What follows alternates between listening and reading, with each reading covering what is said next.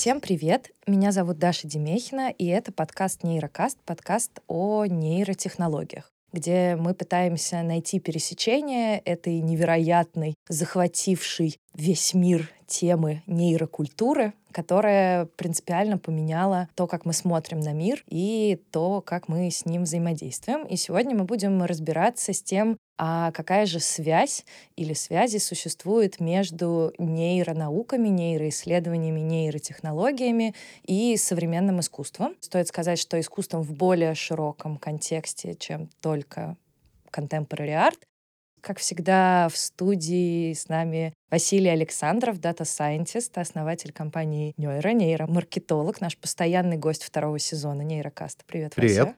Также за часть contemporary art а, который я уже обозначила, сегодня будет отдуваться человек, имя которого первого всплывает, когда думаешь о нейроарте, искусстве и технологиях, искусстве и науке в российском контексте.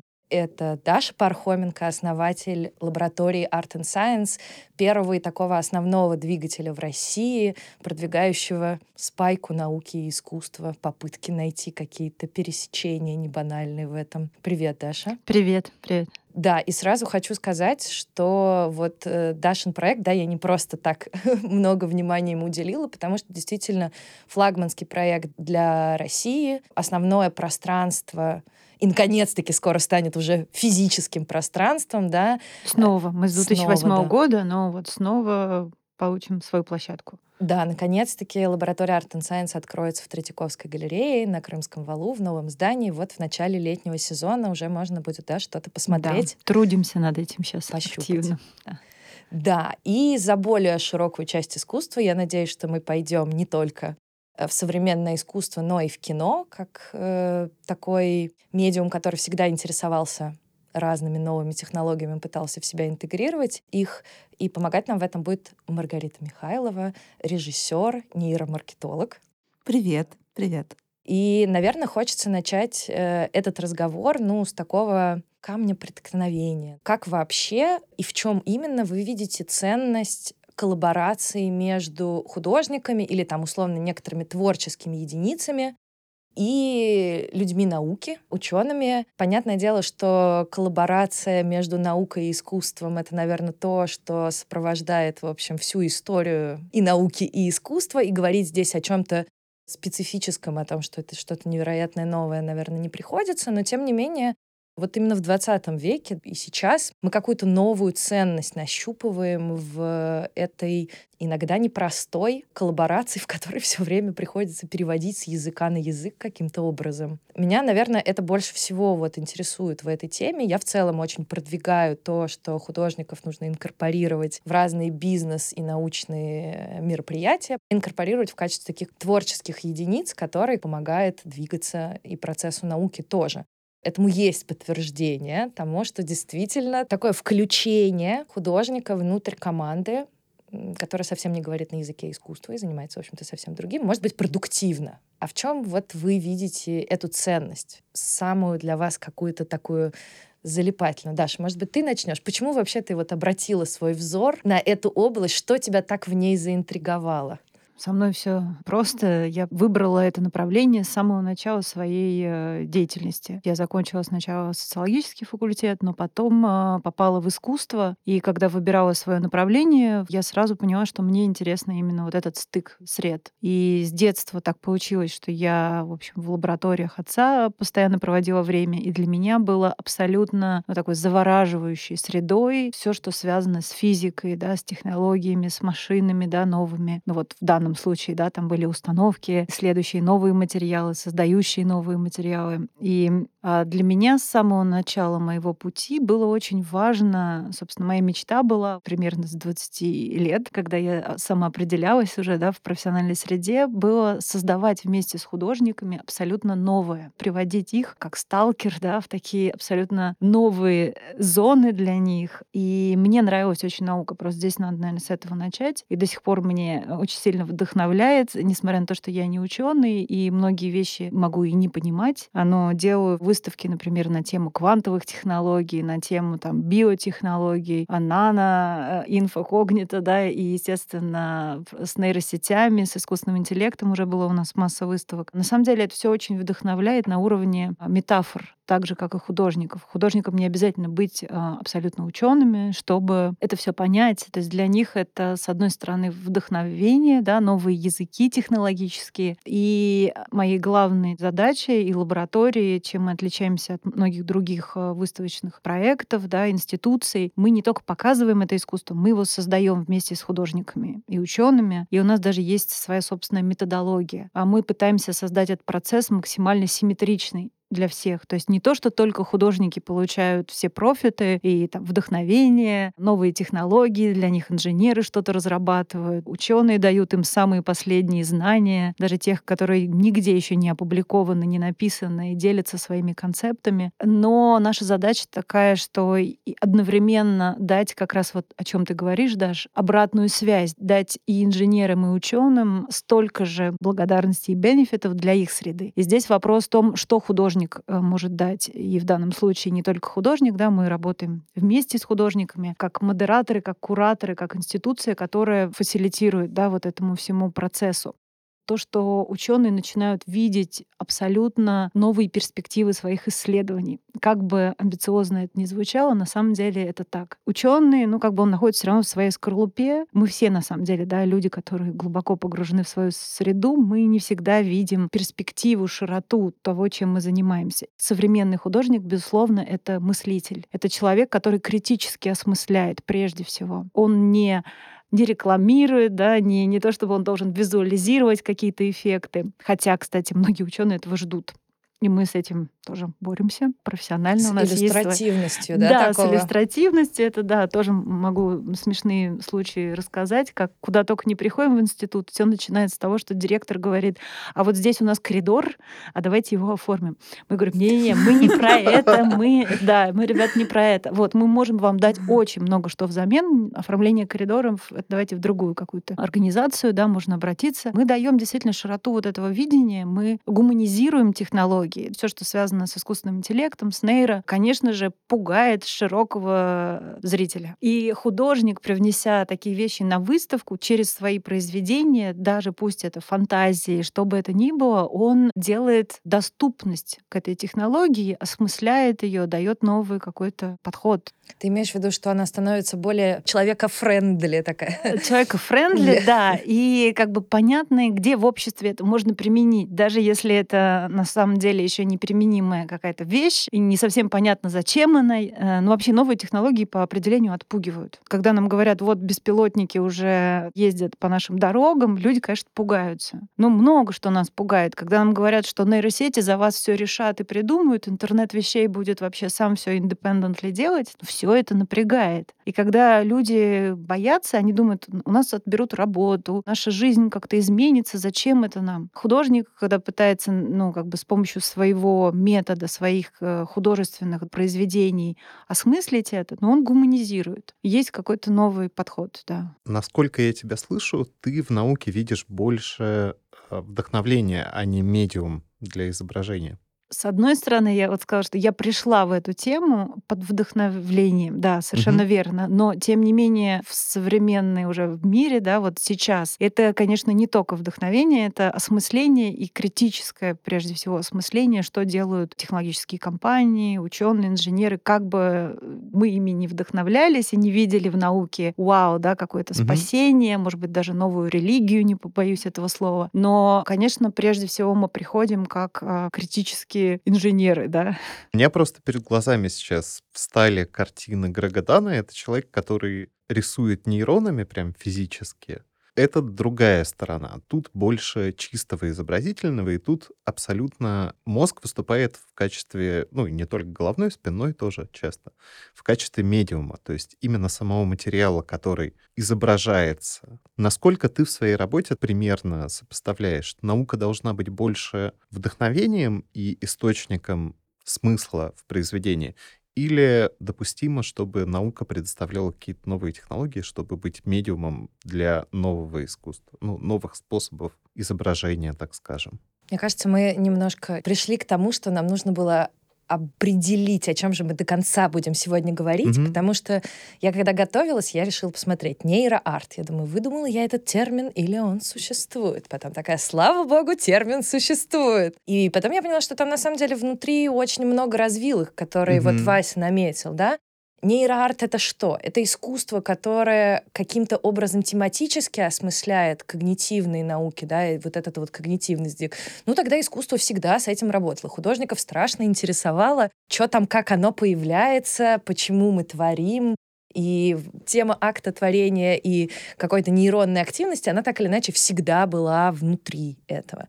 Или речь идет о каком-то более технологическом искусстве, о спайке искусства и технологии, да, то есть где наука предоставляет конкретные технологии для реализации какой-то работы, вот как э, в, э, в Васином примере. Не было бы этого, рисовать нейронами было бы невозможно. Точка, да, это просто новое расширение для визуального искусства. Или речь идет о вот таком стыке art and science, в котором действительно происходит э, попытка заглянуть за пределы предложенной технологии, да, как-то вообразить, а что там дальше, чуть-чуть продвинуться, и, может быть, это воображение, чего там дальше, оно как раз и есть вот этим вот критическим осмыслением, добавлением горизонта. Ну, ты прекрасно назвала эти стратегии, их можно еще добавить, они все имеют право быть, действительно разные художники занимаются, и разные кураторы, разные подходы. И, собственно, и первую, и вторую, и еще могу перечислить еще несколько стратегий, все их реализовываем если сейчас, может быть, Василий поможет определить и для слушателей тоже э, дать вот эту развилку, что есть нейробиология и нейрофизиология, да, и здесь нейро — это одно значение, да, и есть нейронные сети, которые никакого отношения не имеют к нейро. Ну, капельку похоже, да. Ну да, ну вот, может быть, ты пояснишь, чем вообще, потому что люди, мне кажется, в широком понимании, они немножко в замешательство приходят, когда им говорят и то, и другое нейро. Это, да, путает всех ужасно, особенно это касается моей деятельности, когда я и мозгом занимаюсь, и э, машинным обучением, поэтому я его нейросетями не люблю называть. Глобально нейросети компьютерные — это просто попытка сделать более плоскую, более простую систему, которая думает как-то близко к мозгу, которая может обучиться не потому, что программист написал ей, что ей надо делать и как принимать решения, а потому что в нее запихнули огромное количество данных, она на них научилась, и может принимать правильное решение, даже когда человек не понимает, почему это решение правильное или неправильное. Есть такое дело, с этим ужасная путаница, но все это безумно интересно.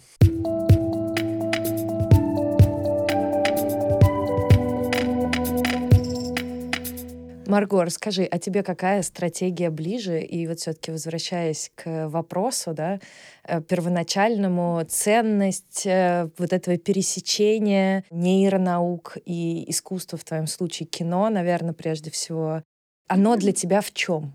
Давайте я тоже расскажу немножко о том, как я вообще задумалась о нейро. Это было интересно. Я снимала первое кино, и у меня был показ э, в большом зале для продюсеров. И началось очень-очень много споров. Это был первый дебютный метр. И все начали говорить, как воспринимается, что подумает зритель. И абсолютно не было аргументов, кроме нравится, не нравится, и там встать в позицию режиссера и сказать, как бы, ну, да будет так. И при этом я видела еще одну вещь, что у моего, например, звукорежиссера был целый арсенал вот этих вот долби всего, и он мог в одном пространстве делать э, абсолютный такой вот пространственный кинозал перформанс, то есть запускать там звук оттуда, отсюда, оттуда. А у меня как бы один такой квадратик. Это было очень обидно, и я как-то решила понять, как думает зритель и как вообще сейчас нужно разговаривать со зрителем, потому что очевидно, что зритель это кино, наверное, ждет каких-то еще ощущений. Я вот их жду, и мои продюсеры их ждут. Возможно, зритель тоже что-то ждет. Получается, это еще одна, да, такая стратегия, когда здесь появляется зритель, да, когда искусство обращается к науке для того, чтобы понять, да.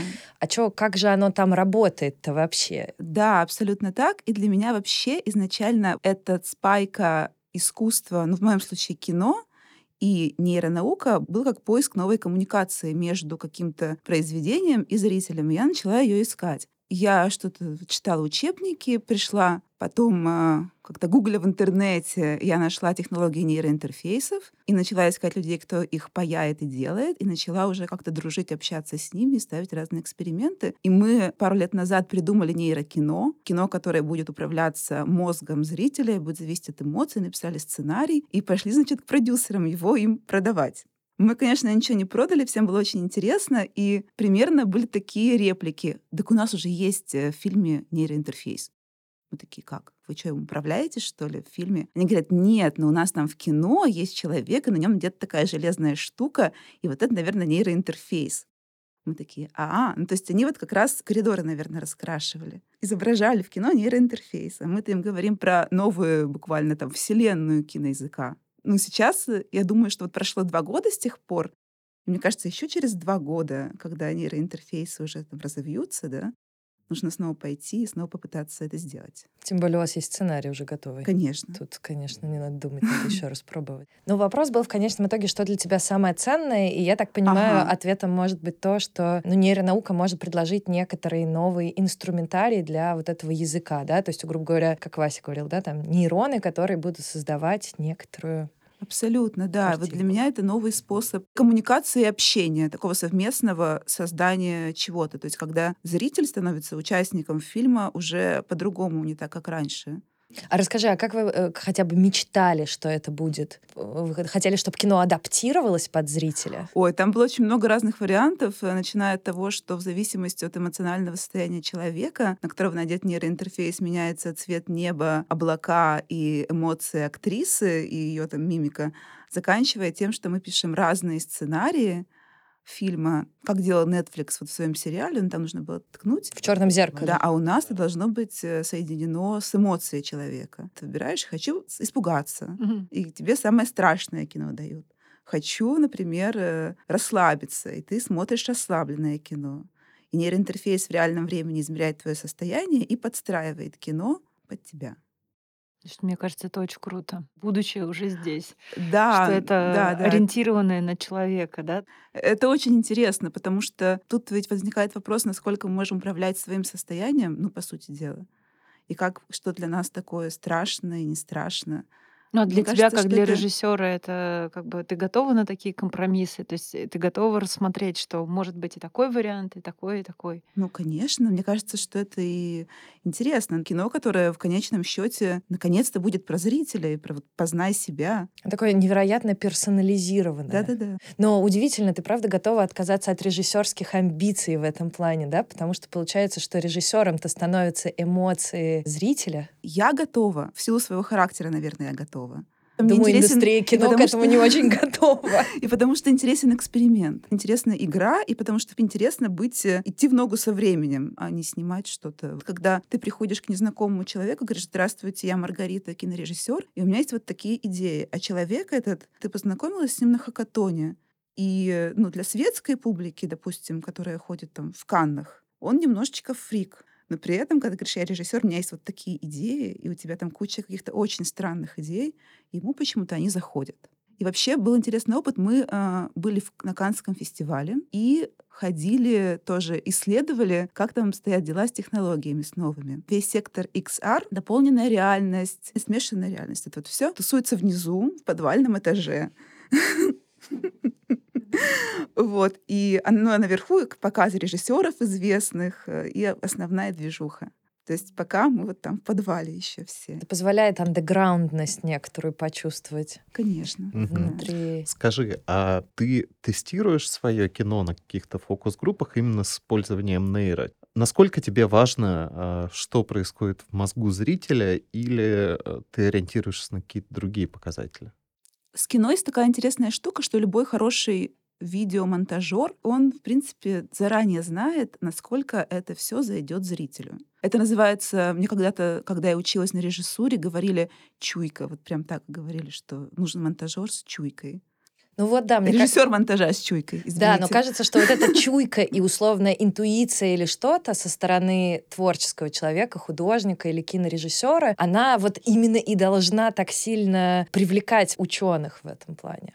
Даша, рас- Наверное. расскажи, какой у тебя опыт вот этой вот коммуникации художник-ученый был? Как э, вот эта вот интуиция, она правда привлекает Слушай, безусловно. И у нас э, много примеров. Ну, самый такой первый, который приходит мне в голову, Константин Владимирович Анохин. Это один из самых известных нейробиологов нашей страны. Мы с ним сотрудничаем с 2011 года. И первый раз, когда я к нему обратилась, сказала, что мы хотим прийти в Курчатский институт на экскурсию к ним в отдел когнитивных наук, он сначала устроил мне такой тест. И начал, действительно, часа три мы с ним сидели, и он пытался понять, а зачем это вообще художникам? Что я хочу от них? Три часа я, на самом деле, уже думала, что все, сейчас наверняка меня пошлют, и как-то это все выглядит довольно напряженный разговор. Но прошел разговор, и он мне в конце говорит, Даша, я вам верю. Я готов вас поддержать во всех ваших начинаниях. Вы делаете важное дело, и мои сотрудники, я к вам открыт. И, в общем, с тех пор он во всех э, проектах нас поддерживал. И он говорил, что нам очень важно открыться абсолютно новому интуитивному методу в том числе. На всех наших совместных проектах он приводил студентов с биофака МГУ и говорил, посмотрите, вот это тоже эксперименты для вас. Зачем повторять тот эксперимент, который делали люди 50 лет до вас? Делайте новый. Вот смотрите, что художник для вас может быть напарником в каких-то проектах. Мы делали нашумевший проект, который вошел в историю нейроарта, хотя он скорее вот именно с нейробиологами, нейрофизиологами э, этого направления, да, не про нейросети. Это проект с Мариной Абрамович. И Константин Владимирович тоже в нем участвовал в разработке, и потом был симпозиум в Политехническом музее мы проводили. Там мы сделали такую секцию, а что такое творчество на самом деле, в которой участвовал Анохин и Абрамович. И Анохин задавал вопросы и пытался понять, на каких таких предельных состояниях Марина Абрамович, да, все наверняка знают, Э, что это такая бабушка перформанса мирового. Как она входит в эти состояния, в каком состоянии находится ее мозг, что она создает такие произведения на пределах физических возможностей вообще в принципе человека. И как раз там очень много вот звучало того, что ты говоришь и про интуицию в том числе. Анохин говорил, что, конечно, это не научный метод, но все понимают, что самые великие открытия в науке ученому, как Менделееву, да, там, ну, миллион таких случаев, а, они так много над этим работали, что интуитивно уже им приходит озарение. И поэтому с такими художниками, которые скорее, на самом деле, здесь тоже очень важен тип художника. А вот я тоже, когда ищу художников для коллаборации, именно я всегда пытаюсь найти художника, у которого доминирует концепт, а не технология то есть идея. Он, может быть, даже не настолько глубоко работает с этими технологиями, но он готов быть визионером и настолько сильно погрузиться. Вот это, конечно, удивительный опыт для художников, ученых сотрудничества. Очень много работали, кстати, наверняка здесь все знают Михаила Бурцева. Это один из наших, ну, таких вот постоянных ученых, консультантов и даже сокураторов наших проектов. Миша сейчас проект Айпавлов, мне кажется, один из таких нашумевших, да, вот э, речевой искусственный интеллект, да, голосовые помощники, вот с ним мы делали проект э, совместно с австрийским художником Томасом Фойерштайном. Это были Борги и Бес, две такие гигантские хирургические лампы, э, на самом деле 60-х годов, специально выбранные такие creepy cyberpunk robots, да, вот такие. Mm-hmm. Они были переделаны, собственно, в роботов с помощью робототехников Курчатовского института. Валерий Карпов и его команда трудились над этим. А Миша Бурцев, собственно, перед ними была такая задача открытого эксперимента. Нужно было, чтобы две эти лампы, Борги и Бес, заговорили друг с другом, и не просто заговорили друг с другом, они говорили на языке Достоевского, то есть вся библиотека, все труды Федора Михайловича были закачаны, обучены этой нейросетью. Но самое это важное, что они вели независимый диалог, именно независимый от людей, от зрителей диалог. Они получали новости, читали новости, там были загружены разные и лента, и медуза. Они читали заголовки, эти затравки, и на эту затравку они сочиняли свои отношения, свой текст. Это был на самом деле потрясающий опыт для ученых. Многие наши выставки, когда люди приходят из науки, они видят и они поражаются вот, э, степени, не побоюсь этого слова, не нашей, не из художественного мира, но инновативности, да, вот каких-то таких подходов, и увидеть на выставке, там в МОМА, например, была выставка «Демоны в машинах» на Петровке, и как раз там вот эти были Борги и Бес. Э, вообще вся выставка была про то, что демоны — это ну, такие неподвластные нам сущности, искусственные интеллекты, которые скоро придут, и не факт, что будут все время нас так слушаться. Вот о чем думают художники. Да? То есть они думают не о том, скорее, как, о, круто, фан, да, давай использовать срочно везде нейросети. Такое тоже есть, и это имеет право быть. Но в основном, конечно, если в каком-то ну, серьезных э, кураторских проектах, музеях оказываются работы, они скорее про вот такую, ну, как бы найти другое дно вот в этой технологии, посмотреть, как она работает. Здесь очень важно, на самом деле, и характер художника, и характер ученого, то, что я сказала про Анохина. То есть очень важно, чтобы люди друг другу доверяли и видели друг в друге профессионалов, уважение. Только так можно работать. Это не бриф, да, это не заказ. Здесь очень важно, чтобы настоящее сотрудничество, вот эта искра родилась. Ученый должен увидеть в другом действительно ценного для себя человека, интересного собеседника. У нас постоянно в производстве вот такие сотрудничества, и когда я вижу, что ученый сидит и кайфует от этого разговора, от этого необычной постановки вопроса, и художник тоже узнает абсолютно что-то новое, его это зажигает. Слово вдохновение его никак нельзя вычеркнуть. А для обоих.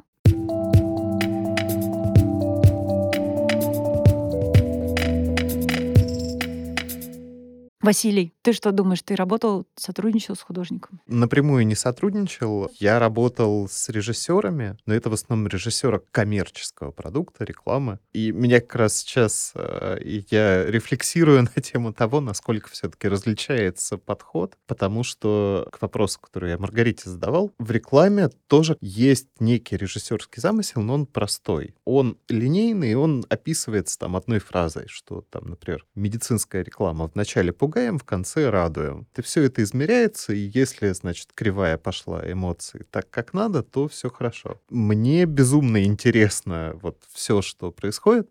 Я единственный, с кем напрямую общался из таких, больше не по нейроарту, а по биоарту, это Джо Дэвис, который запускал в космос гифку, кодировал на насовском э, радиотелескопе, потом он в геном писал тоже какие-то изображения, то есть человек ищет какие-то точки соприкосновения, где можно использовать. Но он как раз больше использует как медиум, а не как вдохновение. Он именно про то, что давайте возьмем наши новые достижения и сделаем с ними что-то такое, что им вообще не характерно. Давайте там в геном писать э, поэму, давайте там в космос отправим гифку и так далее. Но то, о чем ты говоришь, мне прям очень коррелирует, очень интересно.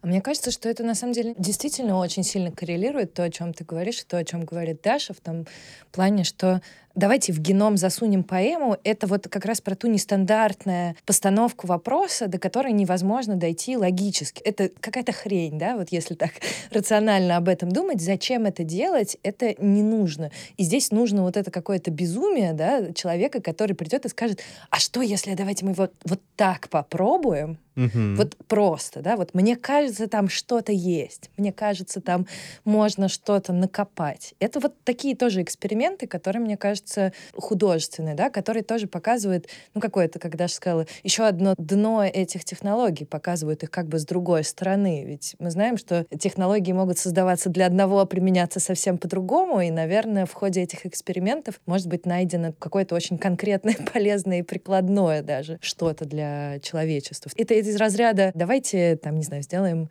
мороженое из соли и хлеба», что-нибудь в этом роде, вот этих нестандартных вкусов, таких смешиваний.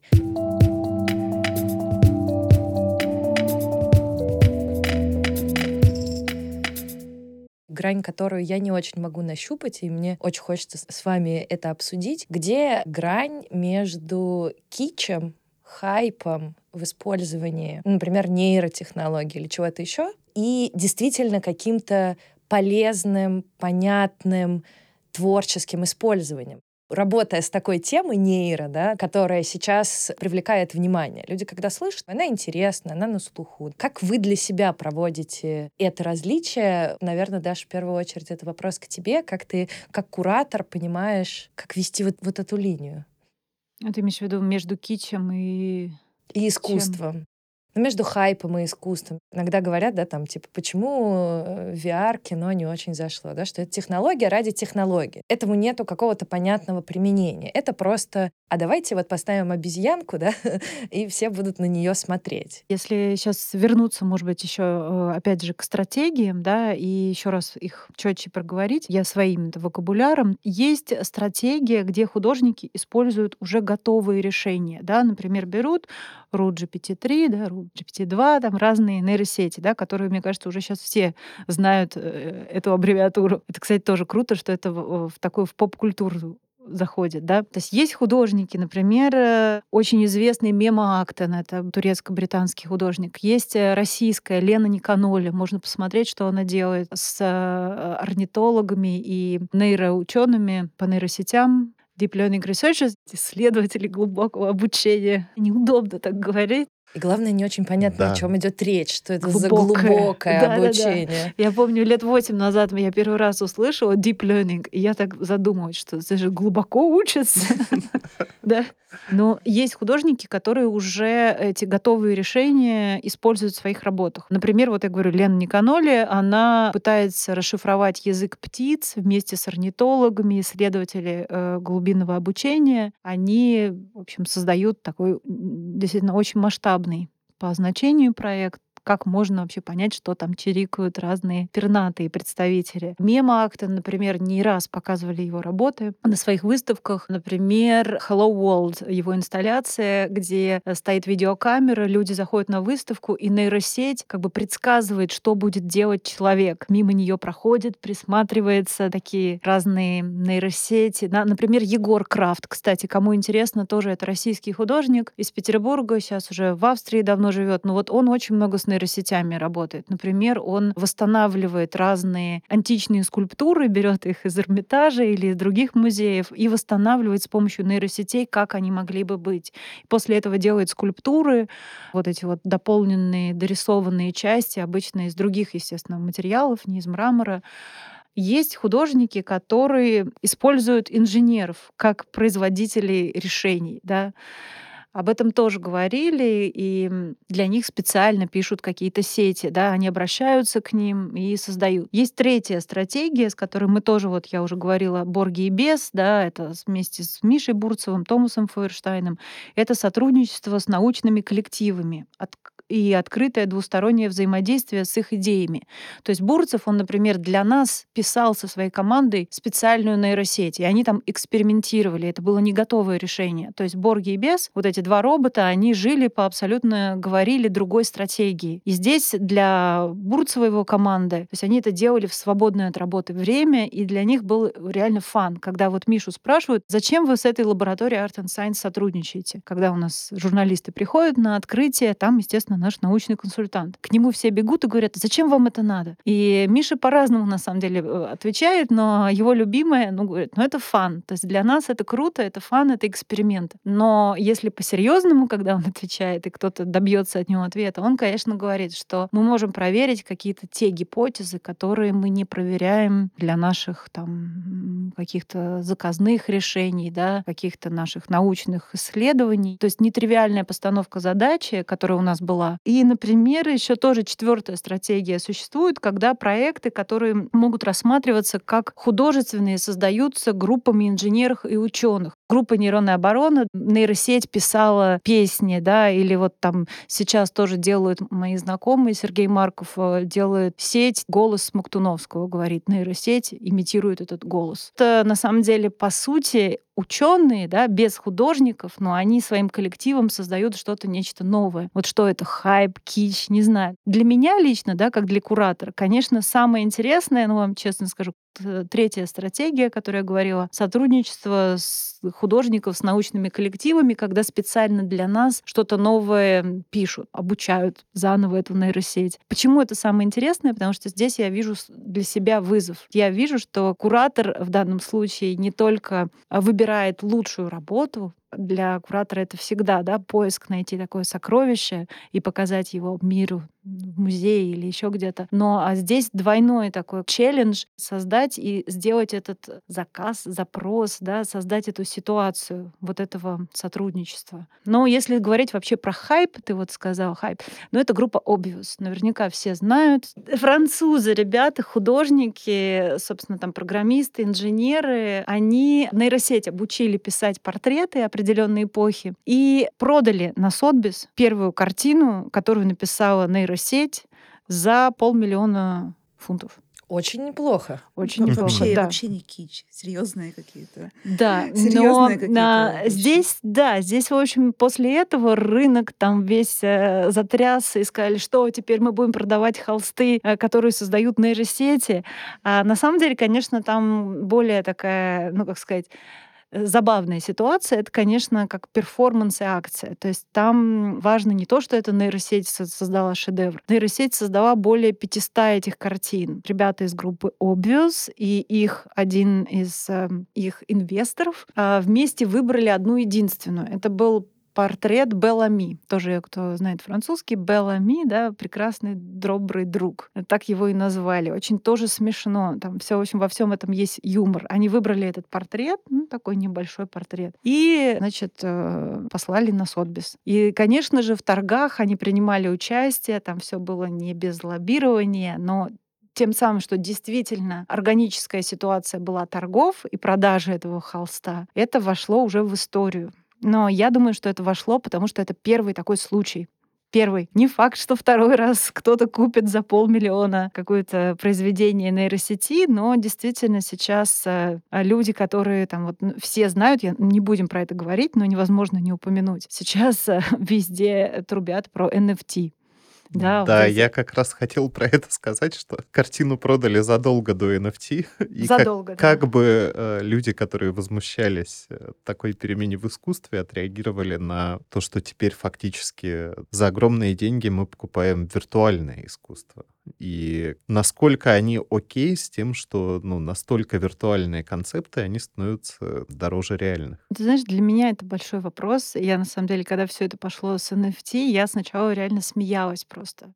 Я говорила, что Ты не верила, что это я- выстрелит, да? Да, я говорила, что ну, у меня подруга Кристина Штейнбрехер-Правт, она уехала из э, России в Сан-Франциско несколько лет назад, три, наверное, год. И там она основала компанию Blockchain Art. Я все время смеялась, думаю, какой Blockchain Art? Что это такое? Какой-то реально мыльный пузырь. Думаю, Кристина занимается, а а здесь она, ну, таким была, в общем, а, руководителем огромных серьезных проектов художественных. И я думаю, ну, все, это э, смешно. Сейчас действительно они...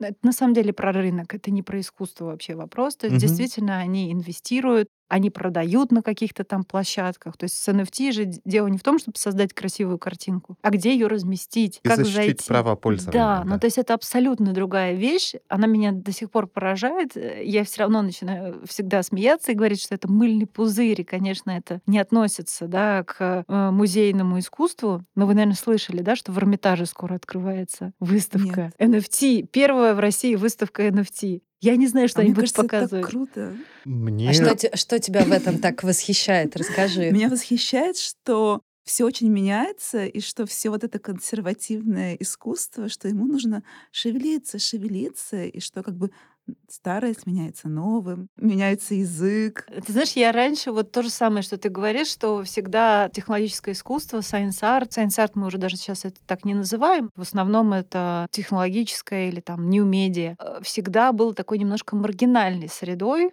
на венецианских биеннале тоже никто там не поставит супер роботов или какую-то инсталляцию такую технологическую. Сейчас уже стали ставить лабораторию Art Science, пригласили в Третьяковку официально резидентами. Тоже для нашей среды сообщества все такие, ну все, значит, это уже не маргинальное направление. Но считалось, что я вот как бы на передовой, и когда появилась NFT, я вот поняла этих людей с э, венецианских биеннале, которые пытаются защитить вещи традиционные, понятные. То есть вот такое профессиональное старение, да, что если ты уже не догоняешь вот этот NFT, он тебе не, не до конца органичен, и ты не готов в него уходить. Я понимаю теперь э, кураторов из Помпиду или из каких-то музеев, которые говорят, нейроарт нам не нужен. Идите-ка вы куда-нибудь в подвал подальше. Не знаю, я бы тут хотел поддержать Маргариту, потому что мне кажется, именно то, что это в Эрмитаже, вот рядом с э, с амфорами. классическим, вот в самом прямом понимании, Мгм. искусством будет выставка чего-то такого, то есть будь это в той же Эрарте в Питере, ну, не было бы такого фурора. Ну, организатор там, кстати, не Эрмитаж, конечно, это кто-то зашел в Эрмитаж с таким предложением. Ну да, интересно.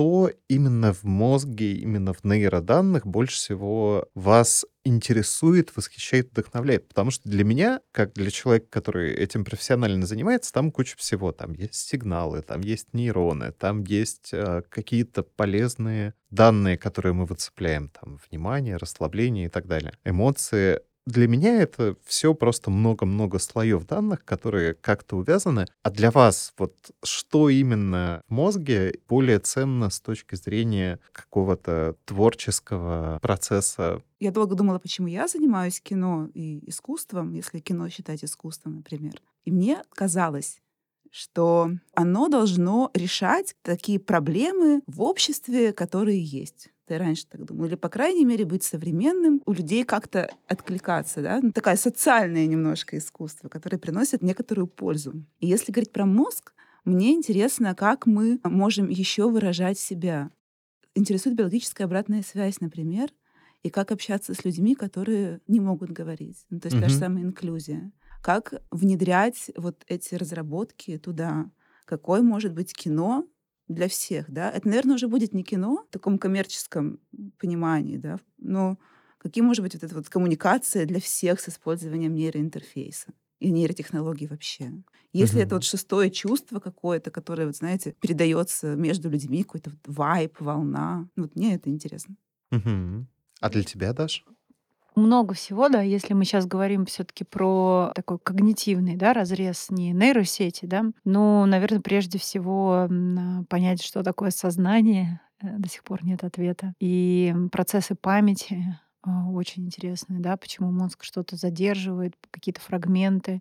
Вообще, когда я начала на эту тему как-то рефлексировать и как раз в 2011 году там, привела художников, э, довольно много художников, кстати, около 20 самых известных московских художников э, вот в Курчатовский институт. Собственно, мой постулат был такой, у всех есть мозг. Всем интересно его понять, как он функционирует, да, то есть это, ну, такая тема, потому что, на самом деле, повела я художников в Курчатник э, не только технологических, не тех, кто, собственно, вот прям исследованиями. Там был и Юрий Альберт, концептуалисты такие, да, и Ира Корина, Ира Нахова. Такие вот художники, да, которые, по сути, ну, более традиционного контемпорари арта. И, ну, конечно, всем было дико интересно. А, отклик был огромный на эту тему.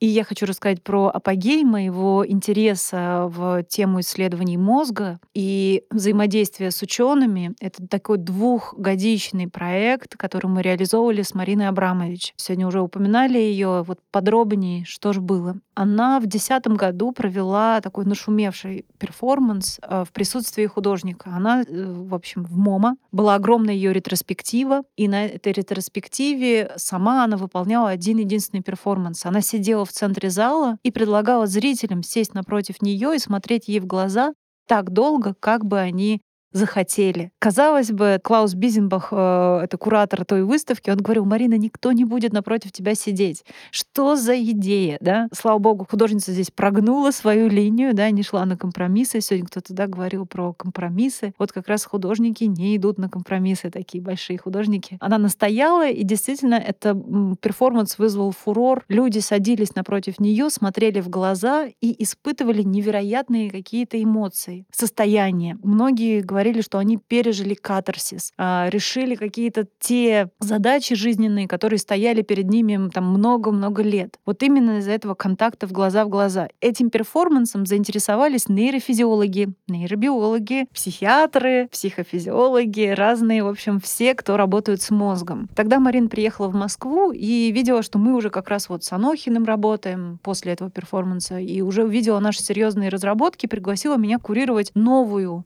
версию ее перформанса, которую мы впоследствии назвали «Измеряю магию взгляда». Тогда я пригласила Бурцева, мы полетели в Нью-Йорк, в центре Watermill э, перформанса было огромное такое вот, в общем, заседание международное, где разработали новую технологию, ну как новую технологию. Собственно, э, гипотеза художницы Марины Абрамович была в том, что активность мозга смотрящих синхронизируется. И что когда люди входят вот в этот контакт, мозг синхронизируется, с другой стороны мы смотрим в глаза человека, и это является какой-то очень серьезной медитацией, как зеркало, то есть где мы смотрим не конкретного человека, нам, собственно, даже не так важно, что за личность напротив нас, но мы попадаем в эту, как она говорила, пещеру, да, и вот происходит какой-то очень сильный такой процесс, да, необъяснимый, по сути, э, с точки зрения искусства.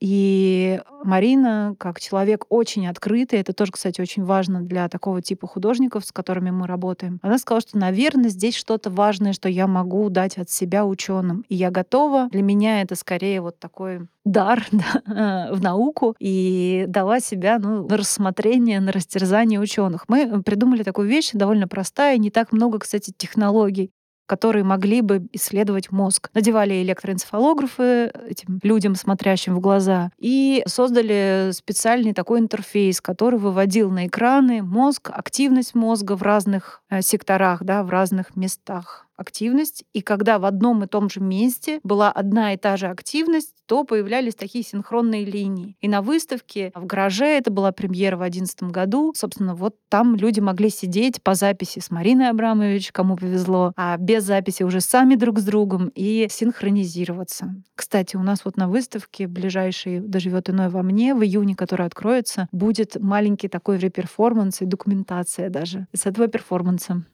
Класс, мне кажется, что mm. это да, такая очень, очень красивая, вдохновляющая концовка нашего сегодняшнего разговора. Вася, э, у меня последний вопрос к тебе быстрый. Ну, ты вдохновился в нашем разговоре, чтобы сейчас пойти найти художников и срочно докапываться до них? Давайте сделаем что-то вместе, давайте сделаем что-то вместе. Да, у меня проснулся вот подзабытый интерес. Я когда еще активно общался с Джо Дэвисом, когда было не так много проектов, это, конечно, больше занимало голову, но это безумно интересно. Найди обязательно время на это. Да, обязательно. Это вернется, да, мне кажется, старицей. Угу. Джо Дэвис, кстати, культовый персонаж. Это очень хорошее такое начало. Да, да, да. Это было в бизнес-школе Сколково.